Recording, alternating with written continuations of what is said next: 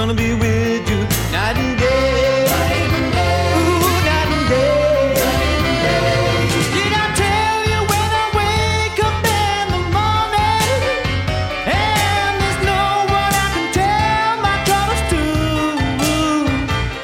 Don't you think that you're the only one who's lonely? Hey, I'm missing you, but what am I gonna do? Baby, baby, when I'm dreaming, it's so easy to remember how I miss you, and it makes me wanna stay. Hey, baby, it's been too long since I held you in my arms, night and day. Ooh, night and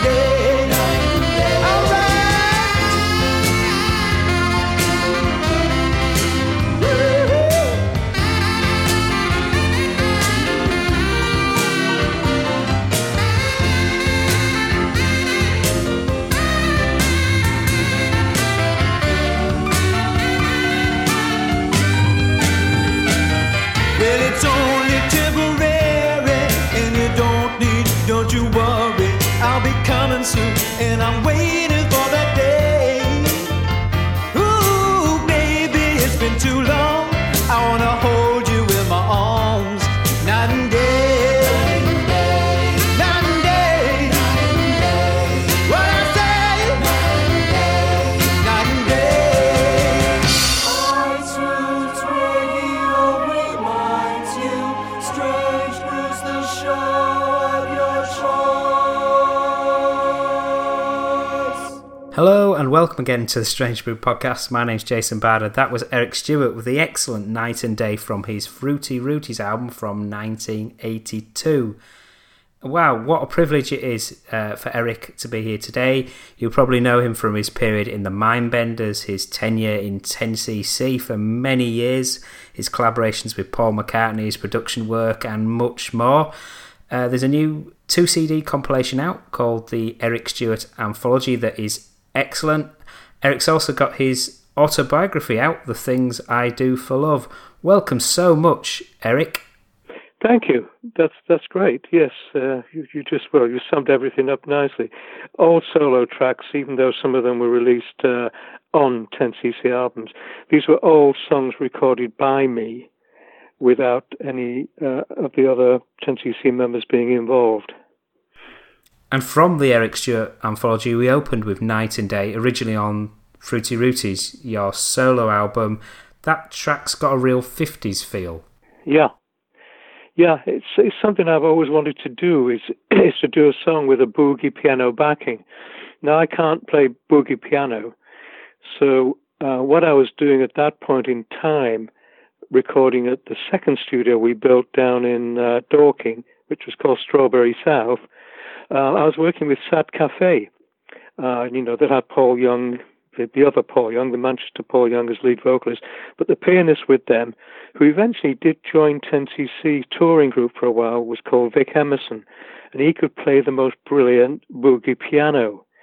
So I got him to back me on that, and Night and Day came from that backing.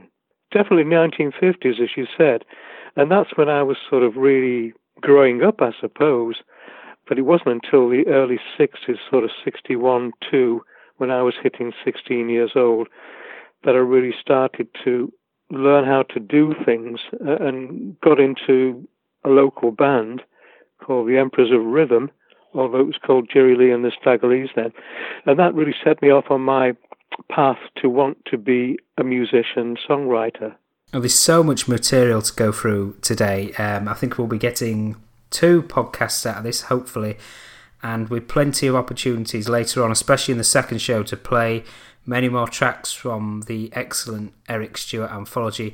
I'd like to take us back, way back into the early to mid-60s, and it does seem incredible now that you hit number 1 on the Billboard Hot 100 with Wayne Fontana, as you were part of the Mindbenders with the Game of Love. I mean, that must have been just fantastic, in the height of Beatlemania. It was incredible, yes, you're right, because we were rubbing shoulders with the Beatles and people like that. Being in Manchester, we were shooting across to Liverpool and they were shooting across to Manchester to do the same sort of clubs that we were working in. And it was just brilliant watching them develop. The Beatles were astounding because they were already writing their own stuff. We weren't. We were writing B-sides and things like that. Wayne was a very good vocalist, so people were sending songs to us. And that particular song there, The Game of Love, which did hit number one in England and America, was written by Clint Ballard Jr. I've never heard of him before, but he's an American writer. And our A&R man at Philips Records, a guy called Jack Baverstock, said, "Got a song here, Wayne, that I think just great for you and the boys, the Mindbenders." And we listened to it, said, "Yeah, okay, let's do it." And Blow Me Down, it was the first number one we've ever had, any of us. So big thrill, like winning the lottery. It was absolutely astounding. Yeah, Clint Bowers also wrote I'm Alive for the Hollies. Yeah, you're right. Yeah, that was one of his. We did try a couple of other of his tracks. A Little Bit Too Late was another one, but that it didn't make the top 20. It just didn't have the same groove as The Game of Love, which really was very commercial.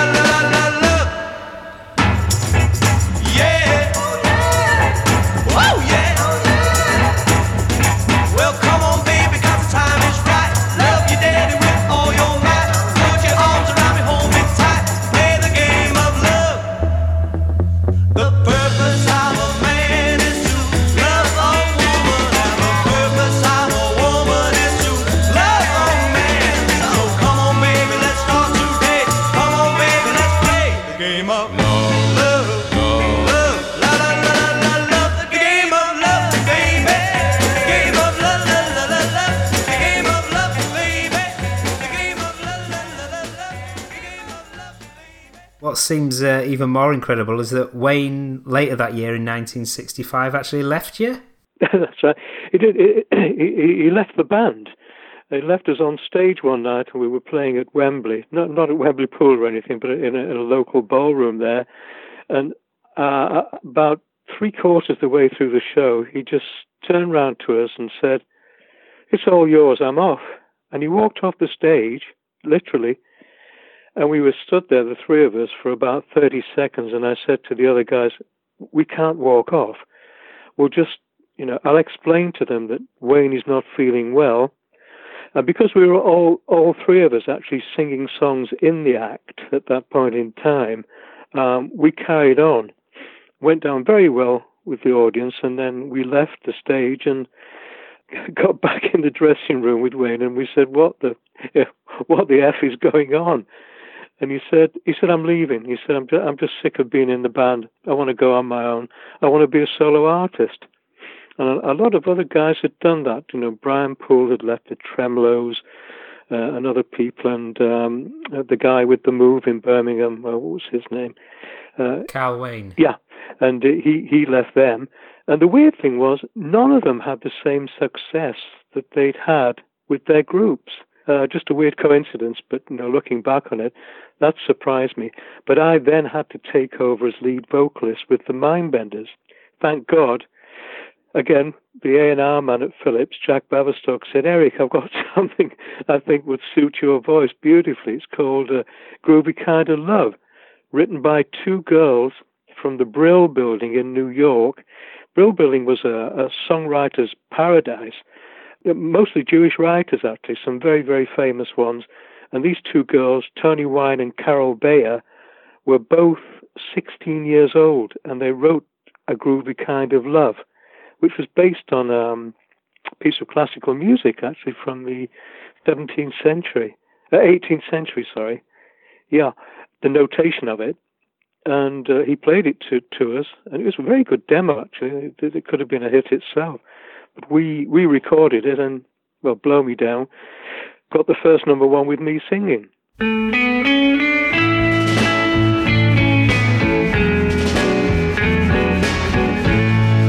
When I'm feeling blue, all I have to do is take a look at you. Then I'm not so blue when you're close.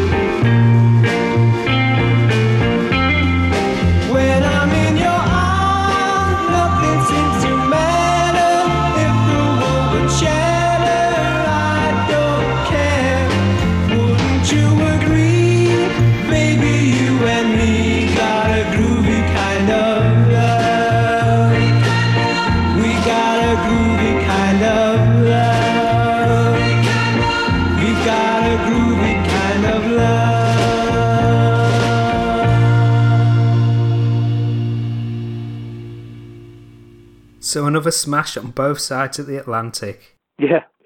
Again, we were then touring worldwide, which was phenomenal, right throughout Europe. We were quite big in Germany and Holland especially. Britain, of course, and getting the hits in the States was very good for us. But we started to spread out further then, places like Australia. Again, it was very exciting and, gosh, we were all about, I think I was just 21 then, yeah. Very thrilling to get those big hits at that point in time. And then 1966 was such a fabulous year, getting that number one with Groovy. We also appeared in the film with Sidney Poitier and Lulu and Judy Geeson called To Sir With Love. That was another big, massive plus. And the other big plus for me, the most fabulous plus, was that I married the girl who I'm still married to now. In fact, this year it's our 52nd wedding anniversary. I married Gloria, and she'd been my girlfriend for about 3 years. But that all in that year, 1966, it was such a magic, magic year. And quite an inspiration for a number of your songs. Getting back to the To Sir With Love soundtrack, I like the Mindbenders song, It's Getting Harder All the Time.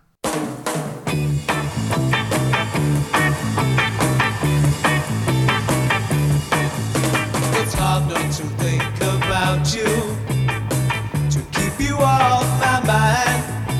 It's hard to live in the world without you, and it's getting harder, it's getting harder, it's getting harder all the time. It's so hard to walk past the phone now, and not to try your life. It's hard to try and make it alone now, and it's getting harder, it's getting harder. It's getting harder all the time. Baby, I've got no more foolish pride. Baby, I must have you by my side. Can't stop wishing for what I have.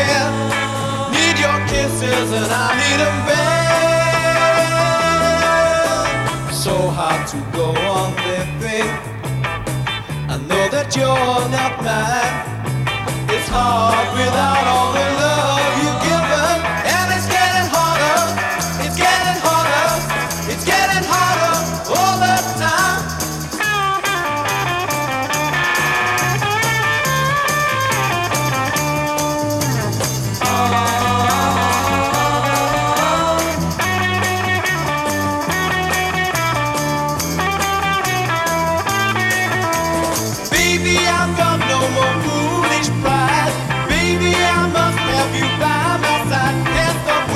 For what I am, need your kisses and I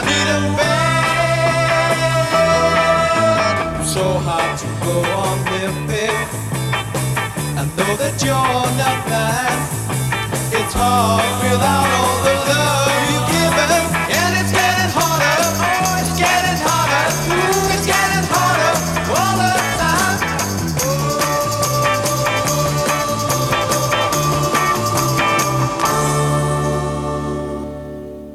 And in this period, the latter period of the Mindbenders, there is actually a 10CC connection, isn't there? Because quite a few of your tracks in this period were actually written by Graham Gouldman. Yes, because our management group in Manchester were called Kennedy Street Artists. One of those guys actually managed Graham Gouldman as the songwriter and got him through to people like the Hollies. Herman's Hermits was on their roster as well. So they also released a couple of Graham's songs. Yardbirds did For Your Love. Yes, all those things were coming through from Graham Gouldman and his father mainly, because his father was an amateur playwright. And he used to come up with these phenomenal words sections. Graham was incredibly good on chords. Guitar chords, some very, very interesting chords. So the combination of those two guys writing those songs together were worldwide successful. It was incredible the success they had. And we got a couple of them, but unfortunately none of ours were hits. Yeah, interestingly, you released a version of Graham Gouldman's Schoolgirl, but the Hollies also attempted a version of that in the late Nash era. Yeah. It was. She was a schoolgirl with 7 GCEs. Her main ambition was to collect degrees. First line, I remember it so well. I liked the song, but unfortunately, no, it stiffed.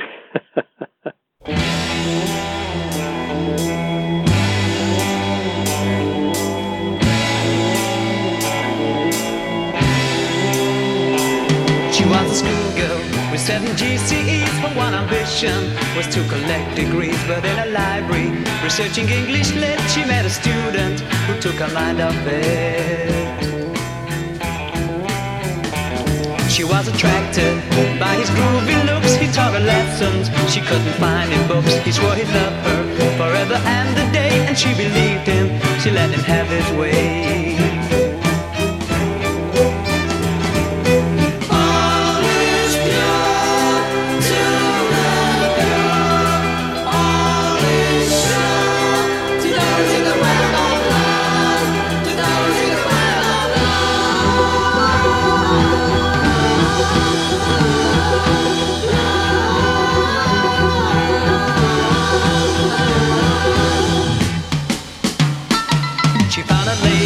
When she was growing big, he studied nature. She'd been a guinea pig, and then he left her. You've hit it all before, though educated, she didn't know the score.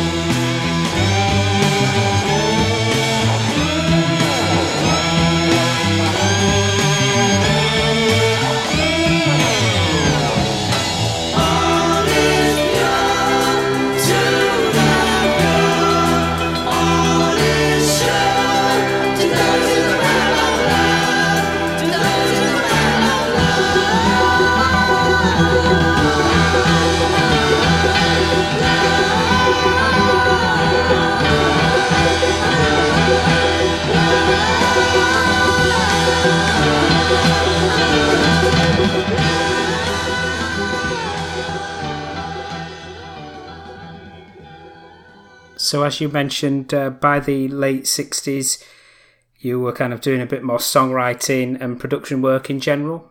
Yeah, I was starting to write most of the B-sides with Wayne and with the Mindbenders, because, you know, nobody really cared what the B-sides were, but I was very interested in trying to get some songs published and recorded and hopefully get other people to record them. But I had to go somewhere else that wasn't expensive, and there was a little demo studio called 10CC Studios, which was above a hi-fi shop in Stockport. And I went in there and I met up with a guy called Peter Tattersall and did my demos there. And then one day Peter said to me, Eric, he said, I got some bad news, man. The people who own the hi-fi shop below, they're taking over my studio and they're turning it into a canteen for their staff, so I've got to get out. Well, it was another one of those Nirvana moments for me. I said, well, why don't we open our own studio? I'll help finance it. And we found a building in Stockport and opened that. But instead of 10CC Studios, I'd always loved Strawberry Fields, the Beatles song. I said, let's call it Strawberry Studios. And Pete said, great, yeah, we'll do it. And bang, we had our own studio.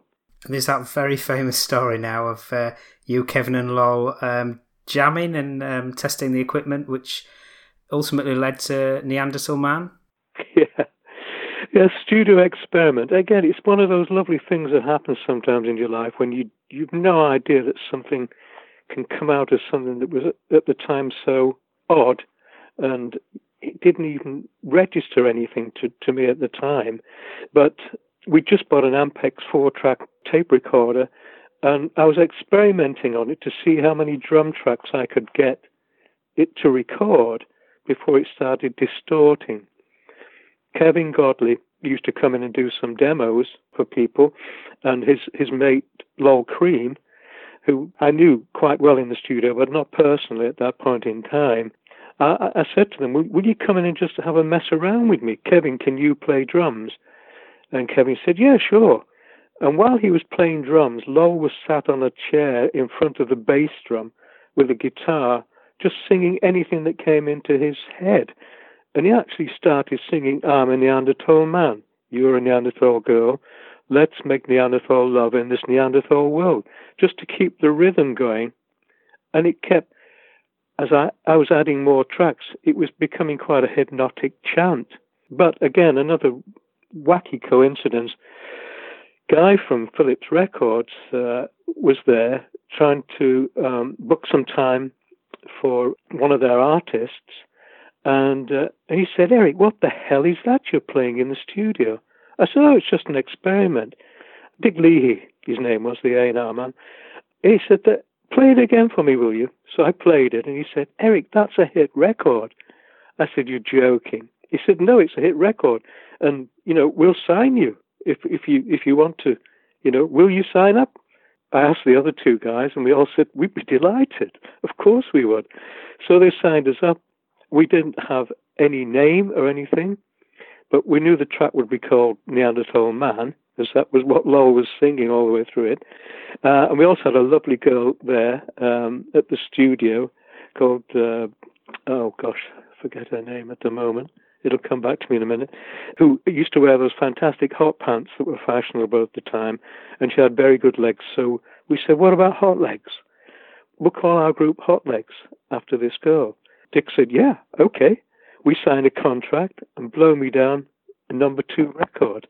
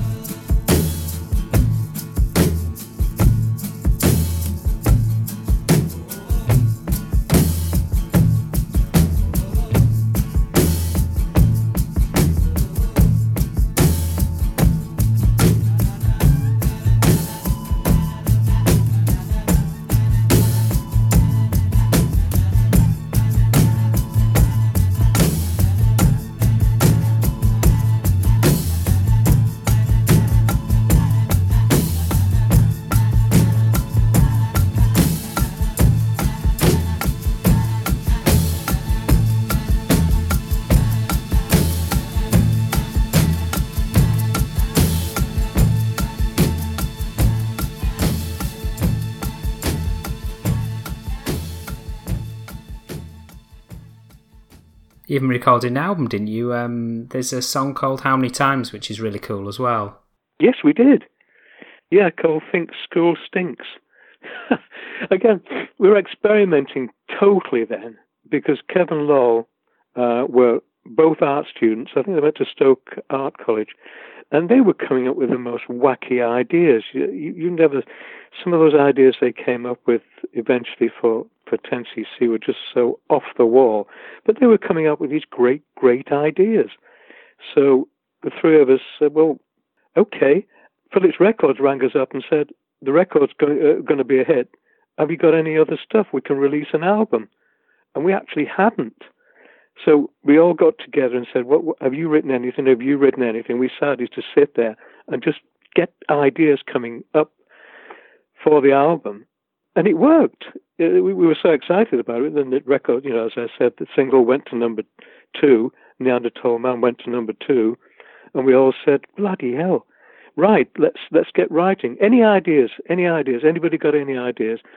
And we did. We got an album together, although it didn't really make a massive difference in the charts.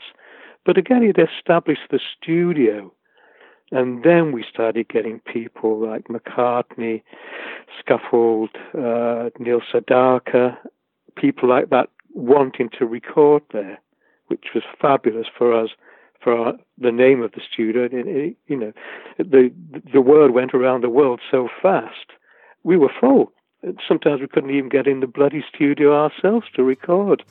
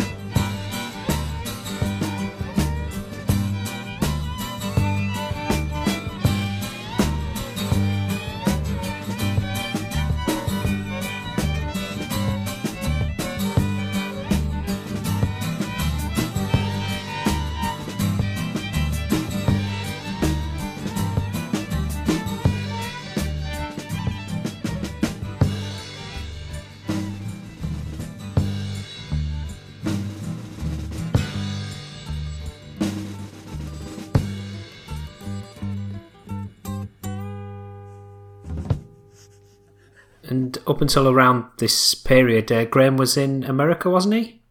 Yeah, he was working over there, getting writing requests from other people. He was writing with some other people, but nothing was really coming through. They were working with a company called Kaznet's Cats in New York, who were doing like what we would call bubblegum music. So he was over there writing, but nothing was happening. You know, he really didn't get into it, or well, they didn't get any hits. Then he learned that we'd got this number 2 record with Neanderthal Man. So Kevin drew this beautiful drawing of Graham leaping across the Atlantic, saying, "They're getting hits there. Get back as quick as you can." He's leaping the Atlantic with a suitcase in his hand. It's a great drawing. I wish I still had it. In fact, I wonder if Kevin's still got it, or Lol. I must ask them. Anyway, so he came back, and then he became a co-director of Strawberry Studios. He bought into it, where Godley and Creme didn't. They didn't have any money at the time, and you know I was still earning from the Mindbenders and so on. So Graham came in as a quarter director. Yeah, and this all created the conditions ultimately, I guess, where you formed 10CC. It was.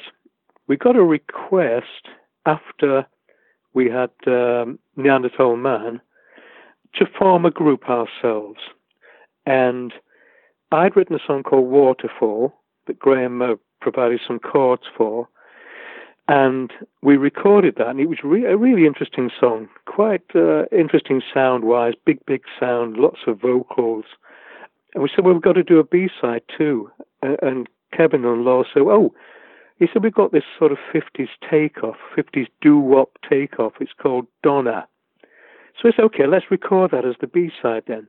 We recorded that, Lol singing in a very, very high voice, tight underpants voice. We tried it around the record companies and nobody would go for it. But I remember Jonathan King, who had just started his own record label called UK Records, and he was getting hits himself with all this weird stuff. He followed the Mindbenders around saying, I'd love to have you guys on my label. I can make you bigger than the Beatles. And we used to say, oh, sod off, come on. You've got to be out of your mind. Beatles now. Anyway, after getting these refusals from these other record companies, I decided, gave him a ring. He said, well, bring down, he had his office in London. He said, bring the tracks down, let me have a listen.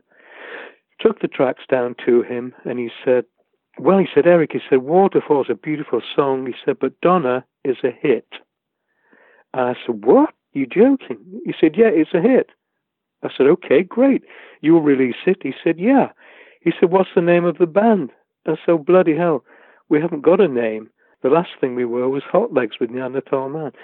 And Jonathan actually said, I had a dream the other day, you won't believe this. I saw a sign outside Wembley Pool saying 10CC, greatest group in the world. I said, wow. Well, that had better be us then. I said, what does it mean, 10cc? And he said, I've got no idea. He said, but that's what I saw. So I rang Kevin Lol, Godley and Creme, and I said, what do you think about this? And they said, yeah, well, why not? Is he offering us a contract? I said, yeah. He said, okay, you can call us anything. So we got back. By the time I got back to Manchester, they'd figured out that 10cc was something to do with, I don't know whether I can say this on the something to do with the male ejaculation, which is supposed to be an average of 9 cc. Now, we didn't know this, but we very soon learned this and said, oh, bloody hell, 10cc, go one better.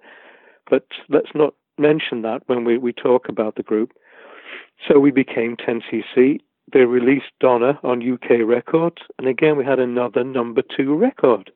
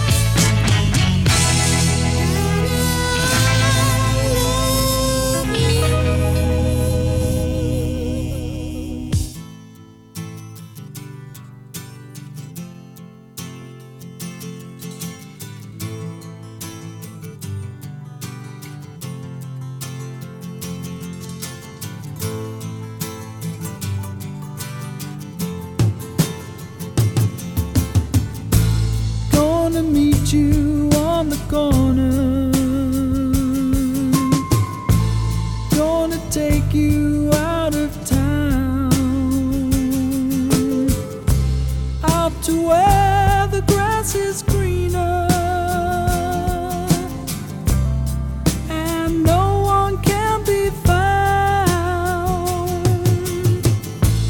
Gonna be there in the morning, gonna take you by the hand, get out of the city, gonna get back to the land. Waterfall, and it's falling down on me. Waterfall, and it's falling down, but it ain't gonna let me be.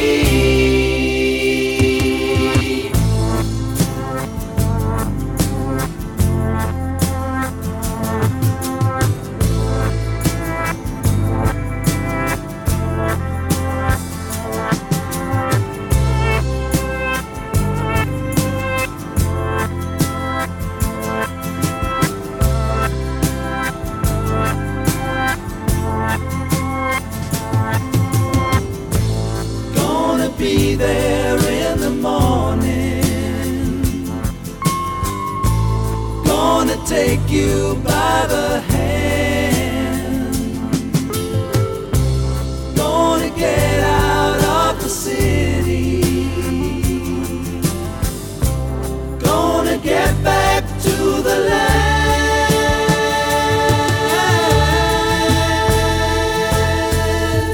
Waterfall, and it's falling down on me.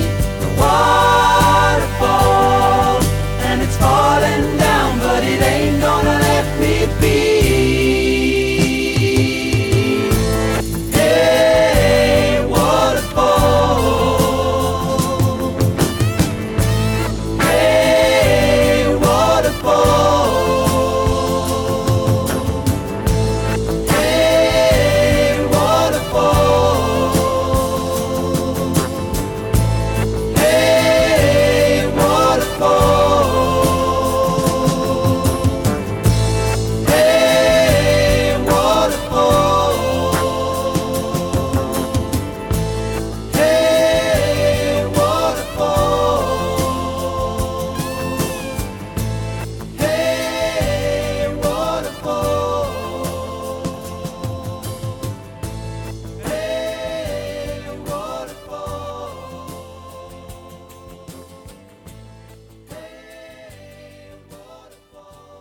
What an incredible creative period, especially with the sort of crucible of creativity from Kevin and Lol, the more arguably conventional songwriting of yourself and Graham, and then obviously cross-collaboration and the production. I mean, it's just marvellous, you know, and straight into that debut album of yours, it was completely a sort of apparent. Another song I like is Fresh Air for My Mama.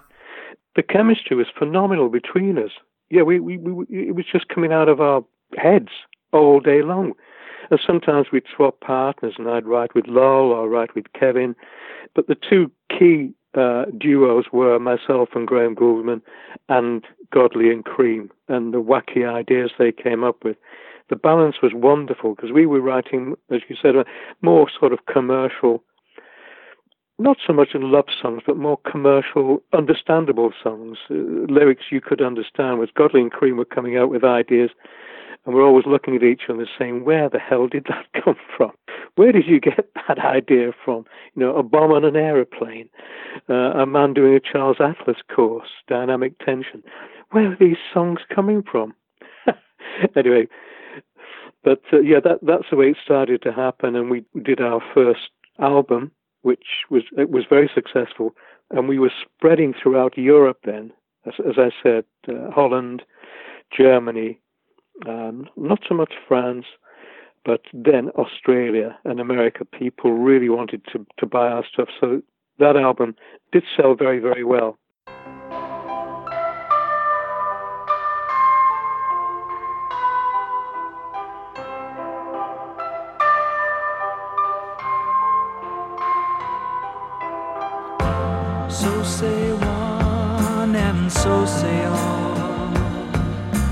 Say what you gotta say, don't say nothing at all. You've been tossing and turning through soft, sticky nights, while the Bronx below you fights to stay alive.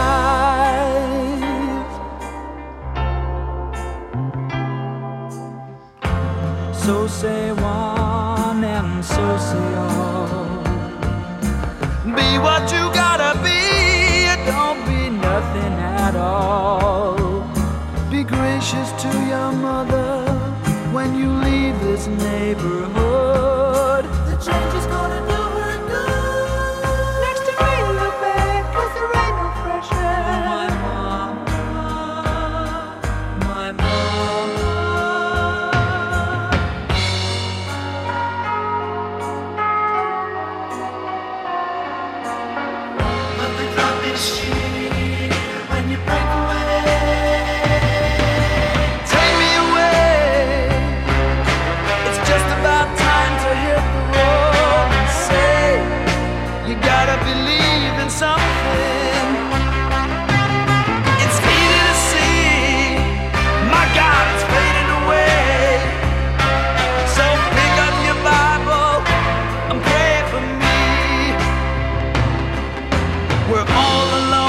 Darkness, but our eyes are open wide. We don't see nothing, and our hands are tied to the railings of the Bowery and the humid city slingers. So say one and so say all. We had a lot to say, and we said it all. The cost of living in dreams is rising like the crime wave. The American way of dying. Gotta get to every time and it looks like it's gone. To my mama, my mama.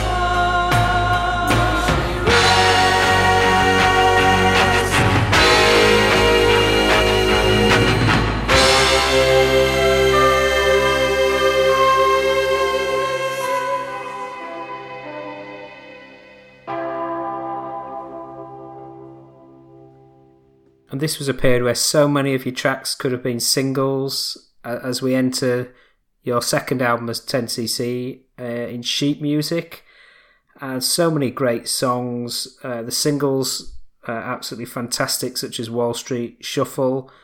That's a true story, isn't it? Yeah. Oh, Wall Street Shuffle. I'll tell you about Wall Street Shuffle, and I'll tell you about the title sheet music as well. But anyway, Wall Street Shuffle. We actually were invited to New York, and just driving across that street one day, Lol said, think of everything that's going on here in Wall Street, all those guys with the money and what they're doing, they're fiddling it, they're doing the Wall Street Shuffle. I said, yes, what a great idea for a title, the Wall Street Shuffle. Well, in that box in the back of my head. So by the time I got back to England, I said to Graham Gouldman, we should write a song about the Wall Street Shuffle. It was still in my head. And we did. It came up very, very quickly.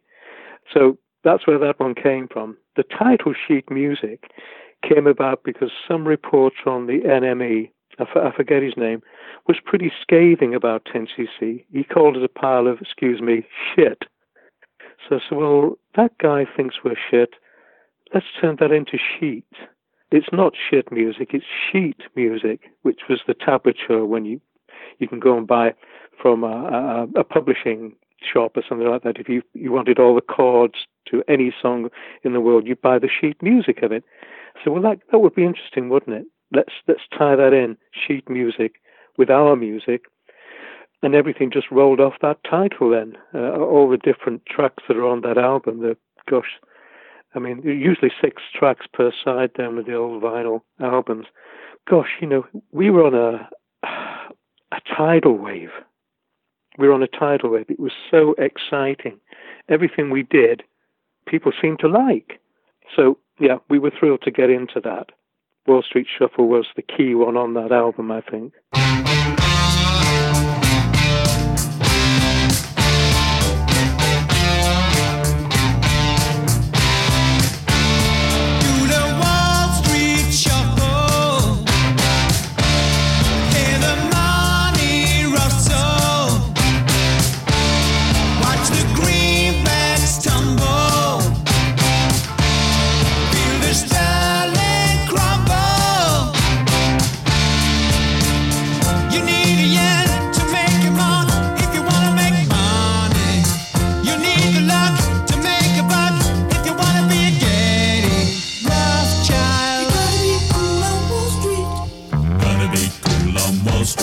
when your index is low. Dow Jones ain't got time for the bombs. They'll wind up on Skid Row with holes in their pockets. They plead with you, buddy, can you spare a dime? But you ain't got the time to do it now. Do it now.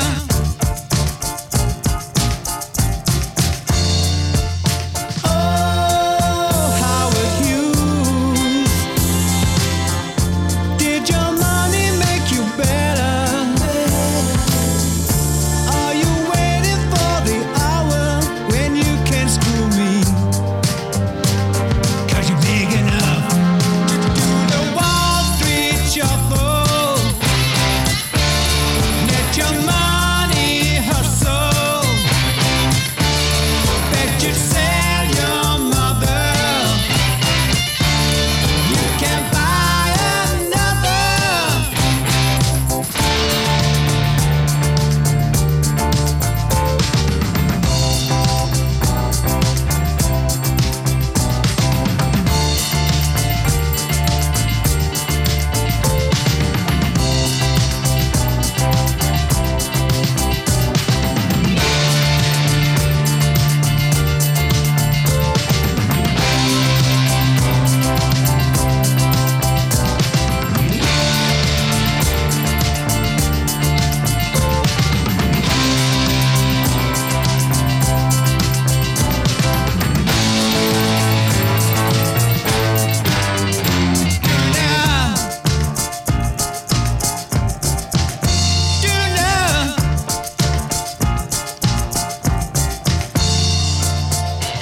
buy and sell, you wheel and deal, but you're living on instinct.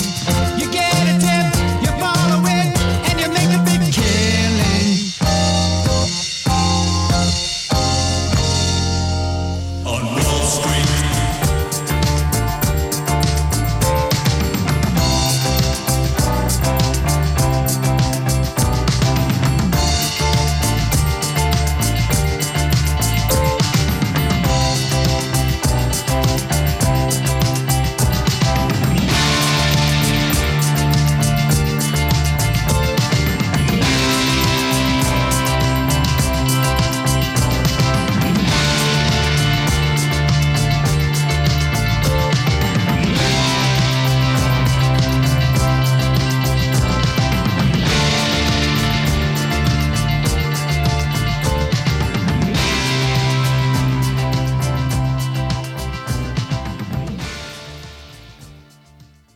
It's my favourite album, actually, sheet music. It's interesting, because we were really experimenting, and I was so looking forward each day just to go down to the studio and see, you know, where we would find ourselves each day, because we were experimenting so much. It was just a thrill, and, you know, they were paying us for it. It was absolutely wonderful. Yeah, given what you were talking about with sheet music, there's humour as well. Worst band in the world? Yeah, worst band in the world, yeah. We tried to release that as a single, but the BBC banned it because we left that one word out. What is it? One thing to know it, another to admit. We're the worst band in the world, but we don't give a... And of course, we left the word shit out. The BBC banned it, even though we'd left it out. We tried to change it, and we put the word up. We don't give up. But... by that time it had died, so didn't get away that song.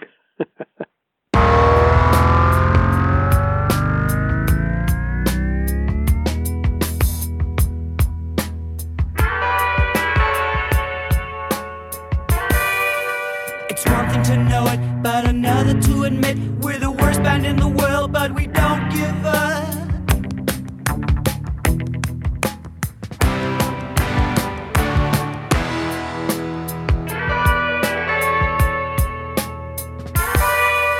If Gabo played guitar with Valentino on the drums, then we'd be nothing more than a bunch of gamma bones. So tune up,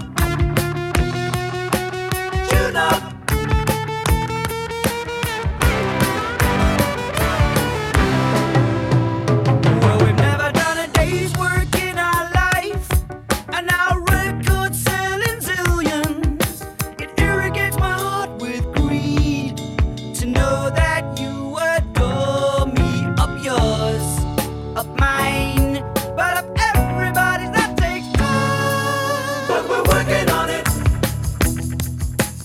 working on it.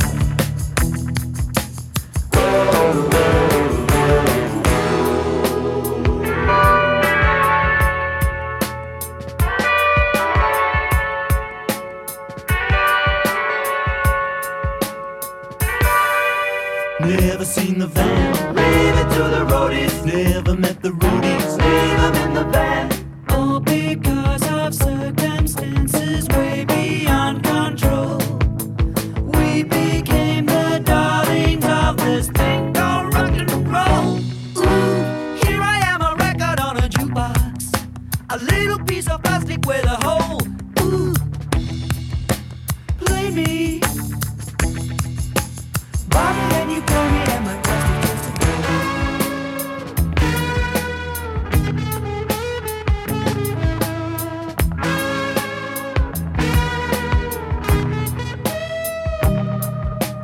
Here we are together on your hi-fi, a little piece of plastic with a hole. Whoa!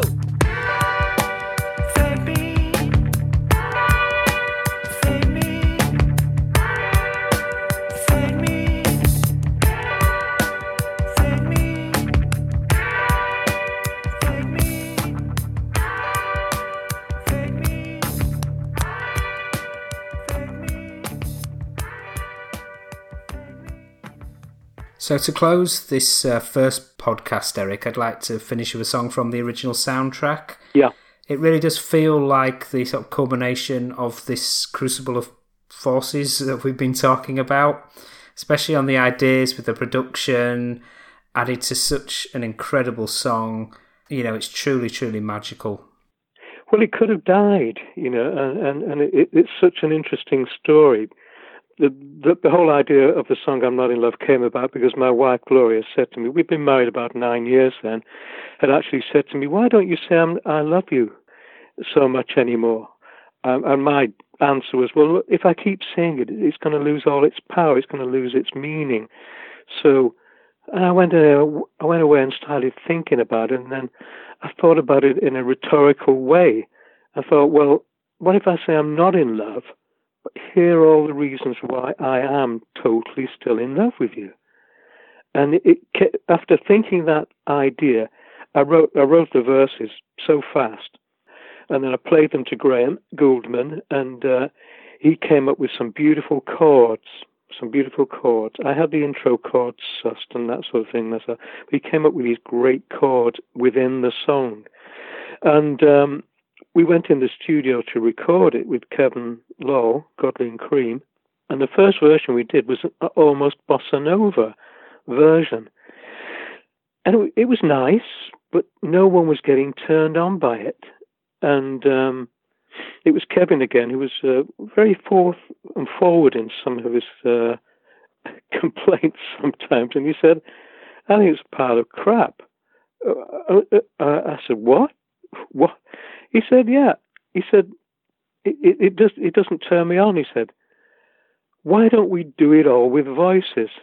I said, what do you mean, like a cappella? 4 of us singing. He said, no, do the whole track with voices. All the backings. Do them as voices. I said, no instrumentation. He said, no, we'll just have some rhythm. Keep the speed going. And the more we thought about it, I said, well, how the hell are we going to do a whole backing track with just 4 of us? And it was Lol Creme who said, why don't we make tape loops like the Mellotron tape keyboard machine? We can do tape loops of every note in a chromatic scale, and we can utilize those loops in order, because by that time we were on a 16-track recorder.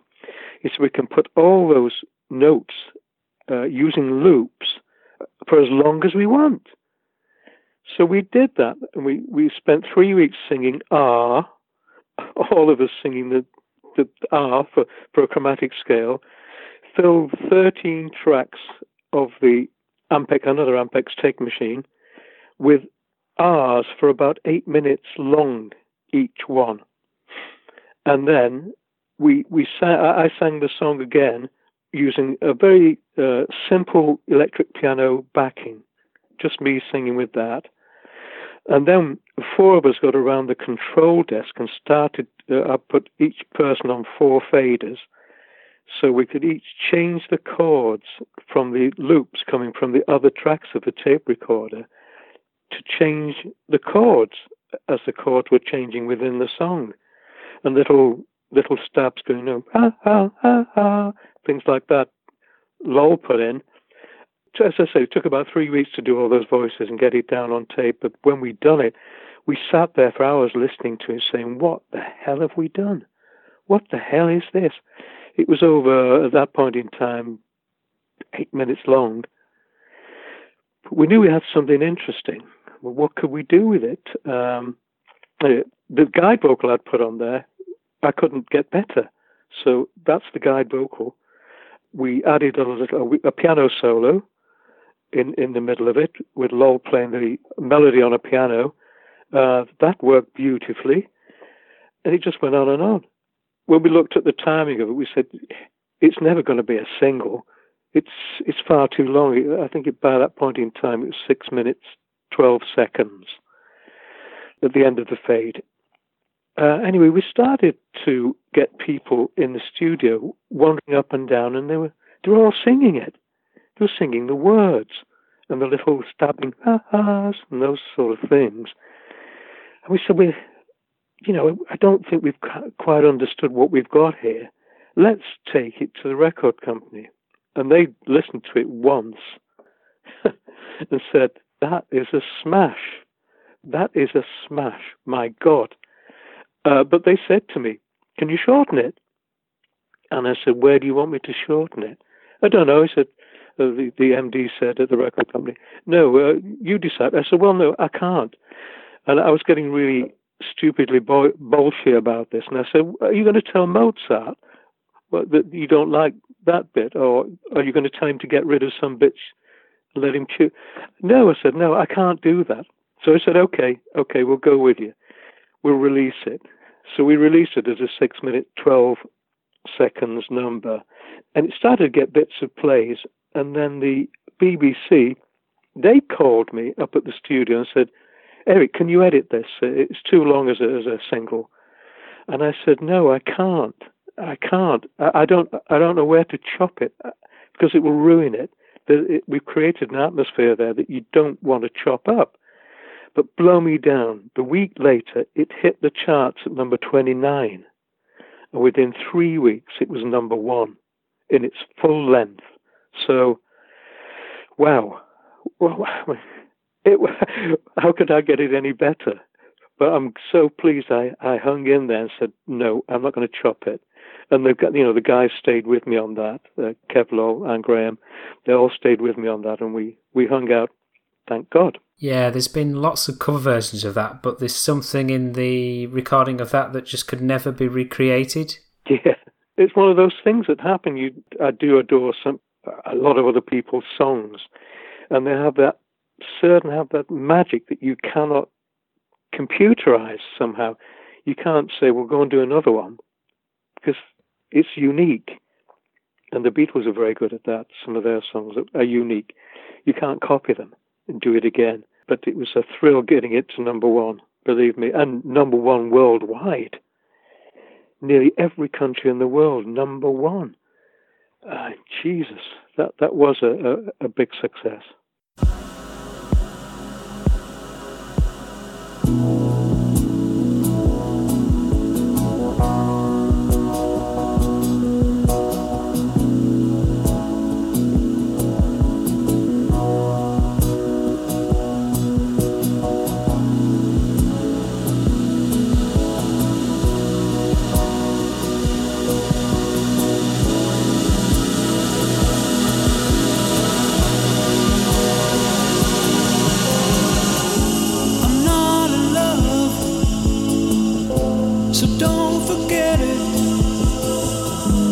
Just a silly phase I'm going through, and just because I call you up, don't get me wrong, don't think you got it made. I'm not in love, no.